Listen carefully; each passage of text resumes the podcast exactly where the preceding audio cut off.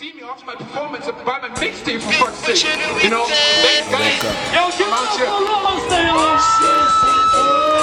Yo, the auto storytelling is very good these days. I woke up, day after back to the city. Feeling all sorts of regret. I'm feeling all kinds of shitty because I came a long way just to fuck shit up.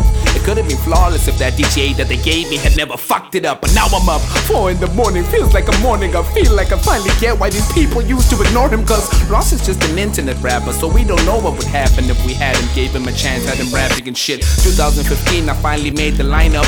I made my mind up, no matter what the fuck would happen, I'd make the drive up. Thankfully, man, they booked me a bus. But I was moving with my girl, they made preparations for both of us. That was sweet, I appreciated that shit. But as soon as I hit the stage, I really hated that shit. Because all that damn rehearsing and all of that fucking nervousness is bullshit if I can't even hear when to get my verses And I begged him, gave him signals to put my volume up. I couldn't hear the beat at all, man, I was fucking up. And I was stuck inside of the eyes of those in the audience. Pressure and anxiety had me caught into nauseous. At one chance blew it, beat myself up into a pathetic puddle of fluid. I knew that you couldn't do it, monster. We are but that's what you're good at on the internet. But never forget how you fucked up in such a big event. Don't listen to this asshole.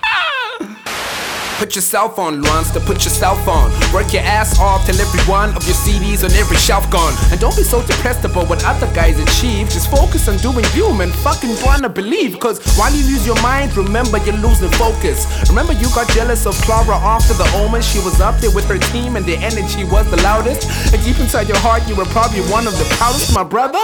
There's no more time to slow down. You're making bigger moves than some rappers in this city and it's their hometown. So don't be so surprised if you're not getting bookings. Because the whole time they're looking for rappers, they're never really looking. They just call up a friend and put him on the lineup. He never needs to climb up, he never needs to sign up. You find them at Kakasi like even if all their rhymes suck.